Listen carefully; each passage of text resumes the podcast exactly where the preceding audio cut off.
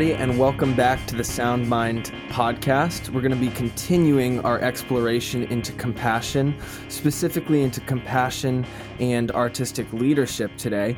I have an excellent guest joining me, Erica Bondarev Rapach, who is currently the acting executive director at the Clarice Smith Performing Arts Center at the University of Maryland. And Erica has been involved at the Clarice in various capacity for the past 13 years. Hi, Erica. How are you? I'm good. How are you, Dan? I am doing just well. I'm on vacation, so I'm doing better than usual. this is what you do on vacation? Yes. Yeah, no. I don't know. We may need to talk about that. um, I, you know, I, I enjoy I enjoy what I do for Sound Mind, so it's uh, it's not I wouldn't con- I wouldn't call it work. I'd call it fun. well, it's interesting you say that. Um, I have, you know, there's a lot of discussion, I think, in this field of the arts and creative expression about work life balance. And I think what's interesting about that is balance implies something is out of balance. And I mm. think that creates sort of a dichotomy that can be challenging if people uh, feel like they're doing one of the things like work too much, that life is out of balance. And I have um, thought a lot over the years about this, and my sort of suggestion is um, thinking about work life integration and this ah. idea that as we work in this field which, which, i and for me as i when i say the field i sort of i mean arts administration or connected to the arts and and sort of creative practice um, often people are in it because they love it because they have some sort of connection to the arts um, and what they do because we're often mission driven organizations. And so there's this sort of personal connection. And I think it's interesting to think about um, integrating versus creating this sort of like one thing's good, the other thing's bad. Um, and so it's interesting when you say that working on the podcast is something you enjoy, that it might actually feel less like work is, is sort of right in line with that. And, and it certainly doesn't mean I'm suggesting that um, you know, uh, you never one never stops. One actually never goes and sits on the beach or hikes in the mountains or does whatever they need to sort of actually feel like they're um, maybe recharging. But I do think that mm-hmm. this integration idea can help um, with sort of uh, how people approach their jobs. But it does mean creating boundaries, which I think is the practice that gets challenging. Is like when you actually are able to how you do step away, and frankly defining what you need for self care so that you do get the rest that you deserve. I mean, it doesn't feel like you're working all the time. But anyway, it's if you know I, this is so. This is interesting that you're telling me you're on vacation, but you're doing this podcast with me today.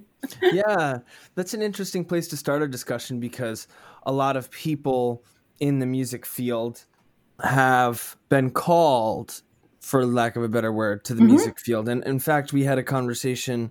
I had a conversation with Adrian Thompson, who was talking about if this is not something that you're absolutely passionate, like absolutely 100% all in on doing, then you should probably do something else.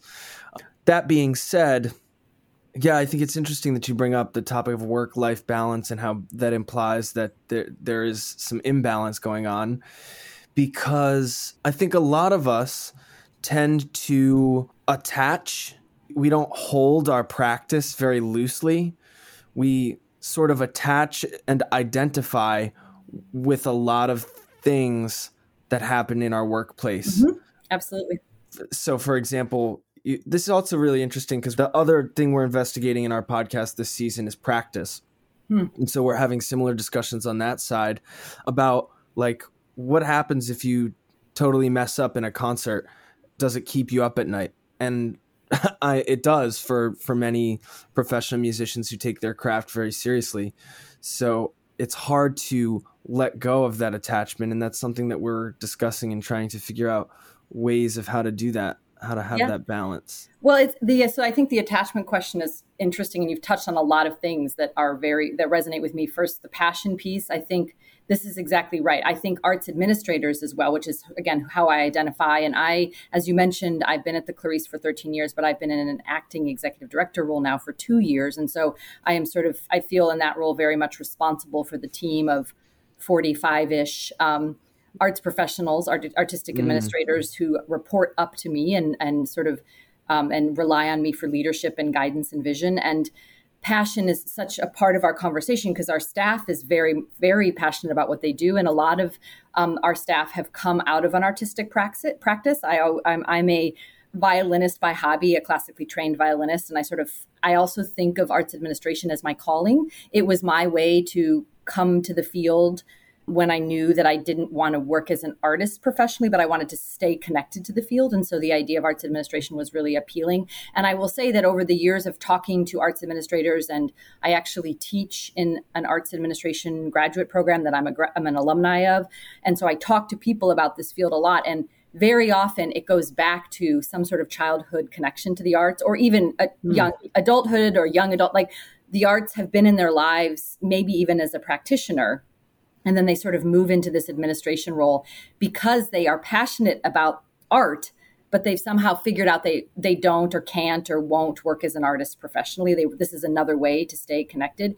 But i think the danger in the word passion is that it can almost by definition imply too much or like taking over. And so i think this is where we have to be a little careful about while we can be passionate about something that can't i don't think that can become an excuse for not identifying ways that you need to step away from that passion to recharge because I don't know if sort of staying mired in it, even if you're passionate about it all the time, is the the healthiest thing to do because I think we all need different headspaces, right? Different things we do to to disconnect. But but I think passion is what holds us together in a lot of ways. So uh, the same I think these same ideas apply to sort of the the administrative side of this of this field and mm um, how we show up at work and how we create those boundaries so that we can um, enjoy. It, but it's still work, right? At the end of the day, like this yeah. is the thing is that while you enjoy that, I think is the, this is why it's so it's such a um, I think sort of a, there's something beautiful about it because while it, it's still work, like we still have to, I still have to get up and come into an office at this point every, you know, Monday through Friday and do certain things. I have to attend meetings. I have to write emails. I have to make decisions. That's all work. I could be doing something else, right? I have to be doing this because of my responsibility. But I think what's amazing about this is that I do enjoy it. So I'm not someone who goes to a place that's of work every day and is just can't wait to get home because I can't stand anything I'm doing all day. And I think that's also there's something really beautiful about that. But it still is work. Yeah. so I think figuring out what fun means is has to sometimes be separate from work. Yeah. Yes, and you know we work in a field where fun and work are so close, yes. right? Fun and work are so close, or are the same, and um, yeah, again, how do you have that boundary? I heard from a friend very recently that she got into a practice of after a concert, she would go into the practice room and practice all of the things that she messed up during the concert and then would go to the after party, which I think was a little brutal when I heard sounds that. like punishment, honestly. It yeah. a little bit like her purgatory or her punishment. Yeah, yeah, or penance. Penance, um, yeah, maybe that's a better word. But it seems like like I understand it. I totally understood where she was coming from. Like you know you have a moment where you you identified exactly what you could not do in your job and you're making an effort to improve that. But oh boy it sounded just sounds just miserable to me yeah. I mean, I, I could see parallels between, so it sounds to me, and I, I would agree that what I'm hearing you say is that artists have this sort of desire or this expectation, and I'm not sure where it's coming from, but to be perfect, right? That you don't make mistakes. There's this sort of valuing of perfectionism, and that absolutely because you know, and I think in some ways it's a reflection of the fact that artists take their work very seriously. And so they therefore want to be perfect. And perfect is sort of held up as the goal, the ultimate goal. Mm-hmm. And I mm-hmm. think in some ways there's a lot of parallels with leadership. I think leaders are often assumed that they're perfect, right? That there's this idea that the best leader or a good leader or a great leader is never makes mistakes or is perfect. And I think I would actually suggest in both of those instances that there's something about imperfection that I, I think it, it humanizes all of us. I think, and this is one of the practices I do as a leader is I am very much into demonstrating as much as possible that I am human and that humans make mistakes I think it can be disarming for my colleagues to know that I not only make mistakes, but I recognize when I make the mistakes, or I'm open to having others tell me that I've made a mistake. And and you know, mm. so, but I do think that there are the similar kinds of pressures on leaders as there are on artists to sort of live in this world of perfectionism. And I, you know, I don't know. I don't know if that's healthy. I'm yeah. not sure it is. Yeah, that's very interesting. So you work with a team of leaders, a team of artistic leaders, yes? Correct. Yeah. So how how do you go about encouraging them to strive away from perfection, to identify and embrace the humanness in all of us? I mean, yeah, it's an ongoing thing, and I'm certainly not suggesting I've mastered it. I would say one way that I try to do that is what I what I was saying is that I try to model it, right? So I I think there's something again disarming or uh, um, um, that opens people up if I am able to admit fault, um, and if I'm able to do that um, regularly and honestly, and um, so it's almost modeling that behavior so that others feel comfortable, um, you know, with with error or with mistake. Um, I also, you know, I um, I have found in my career that if there is something that happens that's a you know called a mistake or leads to has consequences that are you know make someone else's job problematic or make um, you know because we're all connected right so our work is all very interconnected and collaborative i have found that really just having a conversation with the person about the quote unquote mistake. You know it sounds simple but it actually can be harder to practice than you might think because sometimes and actually it's about having that conversation in fairly close proximity to the mistake happening so that it's just a very in the moment thing. And it's it, but i think it's about having a conversation that is more about curiosity and asking the person sort of what happened versus accusatory mm. or judgmental. Um, and again these all i feel like this all sounds very simple but I have found in my years of also having my own bosses and sort of living in a professional environment that these are things that supervisors and leaders don't always practice.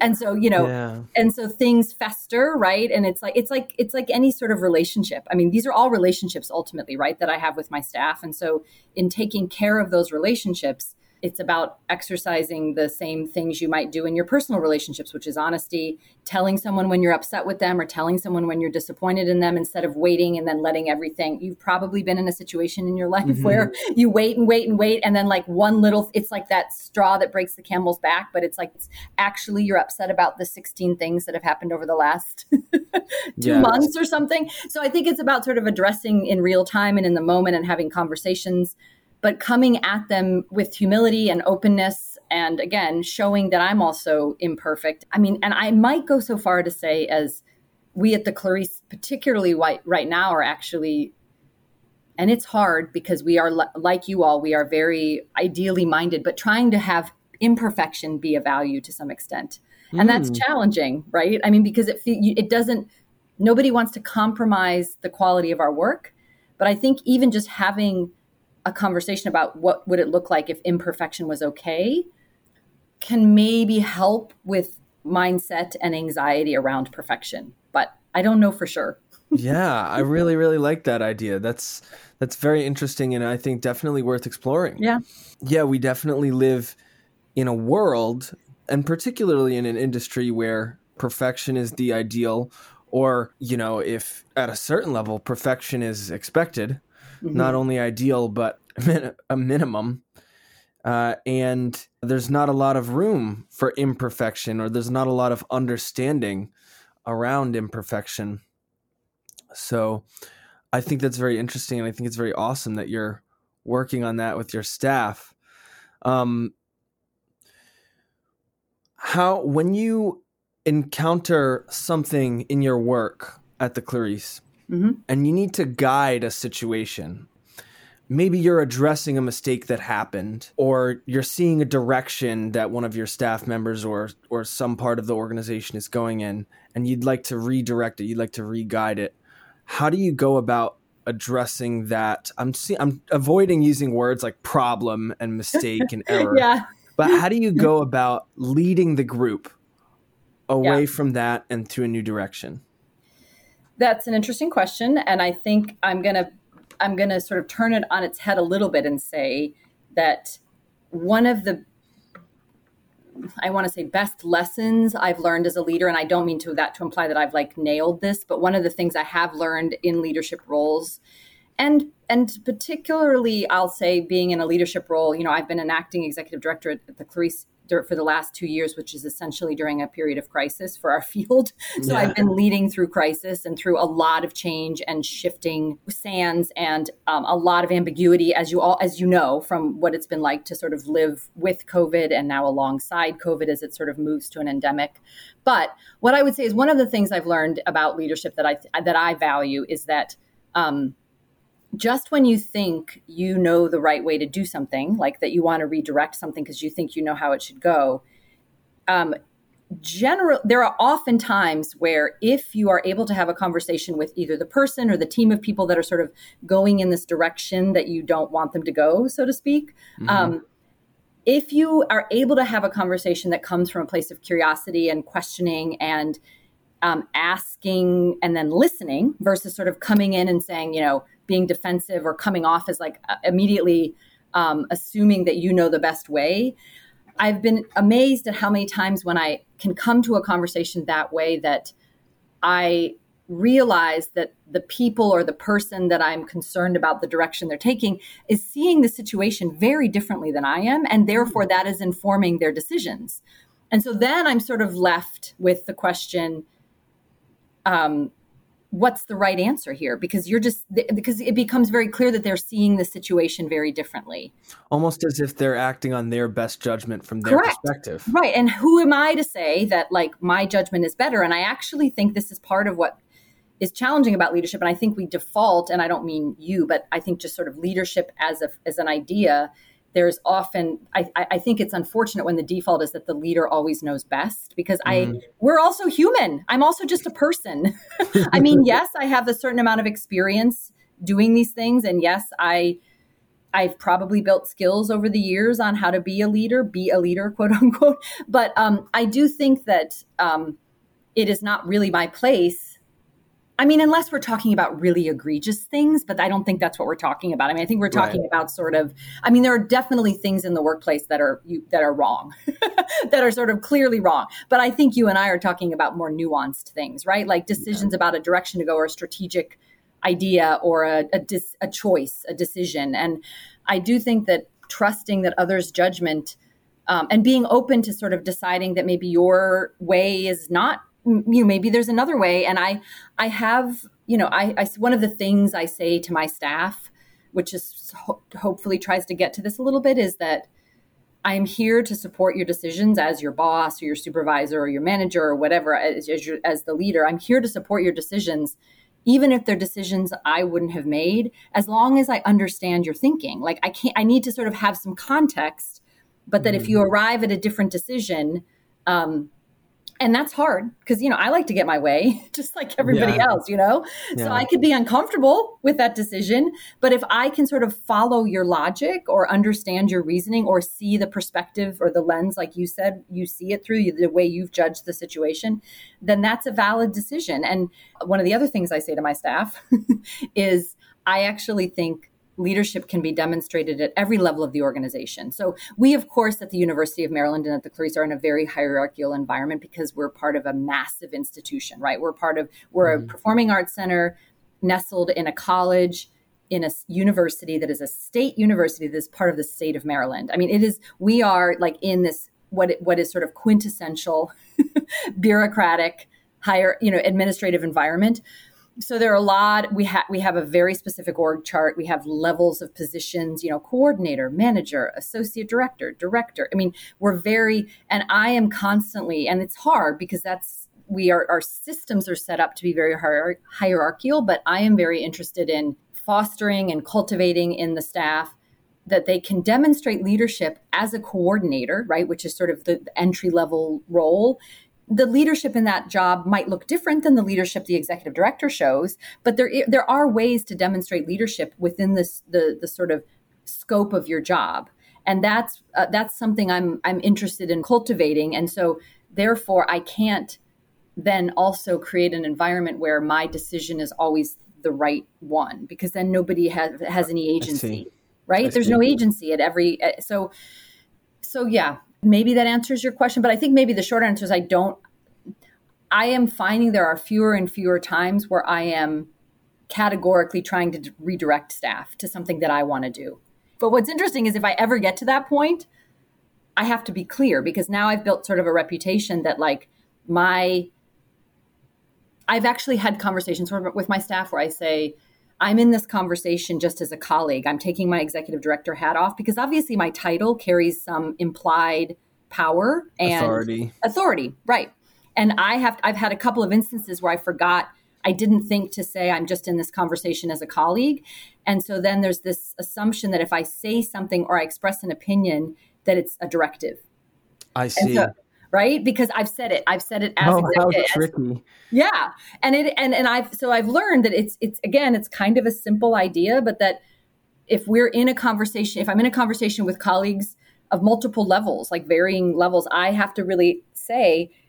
I'm here as a peer. Basically, I just want to participate in this conversation, but my opinion it doesn't hold extra weight just because I'm the executive director. Um, mm-hmm. The flip side of that is if I do need to make a decision that I have to be like, no, I'm actually, this is actually a direction. Yeah. like, yes. This is actually not negotiable. And that's, yeah. a little, that's a little hard. And I don't find myself in that position very often, but it has come up, particularly with COVID when we've had to make some tough calls and, you know, about safety and about like, you know, um, process and procedure. And so I've had to be clear that, you know what, I've heard all of the perspectives and I'm actually now going to make the decision. Right. I see. I want to talk about the team dynamic in those moments. Uh, when you have a meeting where one half of the room agrees with you and the other half of the room disagrees with you, and you have to, or whatever it is, yeah, and you have to make a decision. What is the team dynamic fallout like? What is the team? you know, I mean, maybe it's another question of balance. Maybe it's another, hey, this isn't personal. This is just we have to do our jobs. Yeah. But what does that look like to you? Well, um, so I will say at the outset, we're still practicing this, right? I mean, this is not something, again, we've mastered and we've hit some pitfalls. But I will say that back to your comment about balance, I would say that one of the other things I really encourage the staff at the Clarice to do is show up as their full selves so that there's not this like separation between um, you know who they are at work quote unquote and who they are sort of outside of work. Um, and obviously that's within reason. I mean people are allowed to have and should have personal lives but what i mean is that that they are able to bring their full selves their values that they've that you know come from their may have nothing to do with their career or their job but i want them to sort of show up in the room that way and be this integrated person right? They don't have to like play a role at work that is different than who they might feel like they truly are. So mm. that I think hopefully helps create an environment for authentic conversation. Um, but yes, I mean, we have, I think, and to your point about personal, not taking it personally, we actually, this is something we are learning as almost, we are almost using as a, at a mantra, as a mantra at the Clarice, which is we have to remember when we have these conversations about decisions related to work that at the end of the day it isn't personal. Like this is not an attack on if somebody disagrees with me erica that is nothing against erica the person. It's just that this is a difference of opinion. So sometimes even just stating that is helpful. You know this is not personal. Here are my here's my opinion. Um, i will say just in terms of decision making um, and none of this is sort of formalized. We don't i mean we we te- we have tended in the past. We've had times in our history and since i've been here a while i've sort of watched this through different sort of iterations of staff and different leadership and that you know kind of the executive director has been looked to as the final say in things or the sort of um, that the executive director could like almost overrule any decision if if need be or change a decision. Mm-hmm. i've actually really been trying to shift that and um, one of the very small ways i've done that that i just will try to explain briefly is that you know we have a team of people who um, curate our season right? Think about the artists that we're going to partner with to present on our stages. And in the past this executive director role has very much operated as more, in addition to an executive director, as sort of an artistic director, meaning they have been the sort of the the, the final say on artistic decisions. Like, you know, the, there was a team of people that would work on getting to know artists and talking to artists about projects, but sort of everything ultimately ran up to the executive director as like a rubber stamp moment. Yeah, yeah. or or not. Sometimes not rubber. Sometimes oh no, we're not going to do this, or you know, changing things. I have removed myself somewhat from I've, I've I've tried to remove the artistic direction part of this job. And I've created a team of six people who are thinking about curation. Um, they are um, three of them are directors and three of them are coordinators. But the idea is that they are they are learning. We're learning this all together how to work in a shared leadership model where they all practice decision making together and they don't if there is disagreement they don't come to the executive director to like adjudicate the decision they mm-hmm. have to figure out amongst themselves um, how to come to a decision. And I think part of that is defining how decision making is made, like what are our values, so that it doesn't become personal, right? It's not like let's we don't want to do this artist because we don't like the person who told brought it to us. We we have a we're starting to figure out like how do we articulate why we work with a certain artist, and those become the um, those become the measure or the ways we gauge whether we're going to make a decision one way or the other. So I hope that example sort of ex- demonstrates this idea of moving to less from executive power, I guess, I don't know what the word is, to more of like a consensus building model where you're kind of working together through conversation, disagreement, um, to see if you can come to consensus or if it's it's okay if we don't come to consensus but that some people are okay that every decision that is made may not they may not agree with everyone but we have a way to like articulate why we've made that decision that are based on organizational values. Right. Sounds like a great uh, collaborative uh, experience and collaborative process. Uh, and yeah, yeah, you know, I'm I'm thinking as I'm hearing you talk about this, I'm hearing I'm thinking a lot about um collaborating in like an orchestra. Yeah. And I have an opinion on how this piece should go and the conductor has an opinion on how this mm-hmm. piece should go and the person sitting next to me has an opinion and i might say, "Oh, this person's taking it too slow. Oh, this person's yeah. taking it too fast. Oh, I want my my drum solo to be longer. Whatever it is." Um, it's a great and, analogy because actually, when we talked about this model in the beginning, I have a I have staff members who are also classically trained musicians, colleagues like I am, and they use the same analogy. They're like, "This sounds like kind of an orchestra with a conductor versus chamber music." where eh, you know to sort of play the metaphor out where mm. the group is charged there isn't one person who's standing at the you know on the podium waving a baton but that the group is charged to work together to create the music kind of in a more collective environment. Yeah, yeah. and I, so i think this whole conversation is really speaking to compassion in the collaborative space right? Uh, we i don't know that we've said the word compassion a lot uh, but really that's just what I'm hearing is how we are working together compassionately um, as full humans, as full as whole people, and not personal grievances to get the best of us, and how to move through moments of strife and things like that. Absolutely. I mean, the, I think, although you're right, I don't think, I think that was the first time we said the word compassion, but I feel like some of the characteristics of a work environment we've talked about support this idea of being compassionate. And I think this idea that you just said of showing up as your, I mean, we are all people at the end mm-hmm. of the day that are that are imperfect and that are that all have valid perspectives and experiences. And I think sort of creating an environment where all of that is valued to some extent is compassion. Absolutely. That's what I was going right? to say. I mean, I, I don't know if that's the dictionary definition, but that's how I interpret compassion is that there is a sense of humility and openness and sharing and it's like seeing each other for who you are there's some there's something about that that's mm, passion yes right? like um, i completely accept you and your fullness right. and who you are and what you stand for and what you're going to fight for on this particular issue whether right. i disagree or agree with you or not i completely accept whatever that is. Right. And see it as valid, right? And valuable to the conversation. That is operating from a place of compassion. Yes. I think this has been a really great conversation about compassion and leadership, compassion with ourselves in the practice room and with our mm-hmm. trade. But it's really awesome talking about compassion and collaboration and compassion as part of a team in this conversation. Mm-hmm. So I want to thank you so much for sitting down with me today and talking about this. You're welcome. It's been a pleasure. Hi, listeners. It's Zane Carnes, your friendly podcast editor here. Be sure to follow or subscribe to the Soundmind podcast to be notified about future episodes. And you can follow us on Instagram or Facebook at Soundmind Musician to stay in the loop on our podcasts, social hours, and group updates.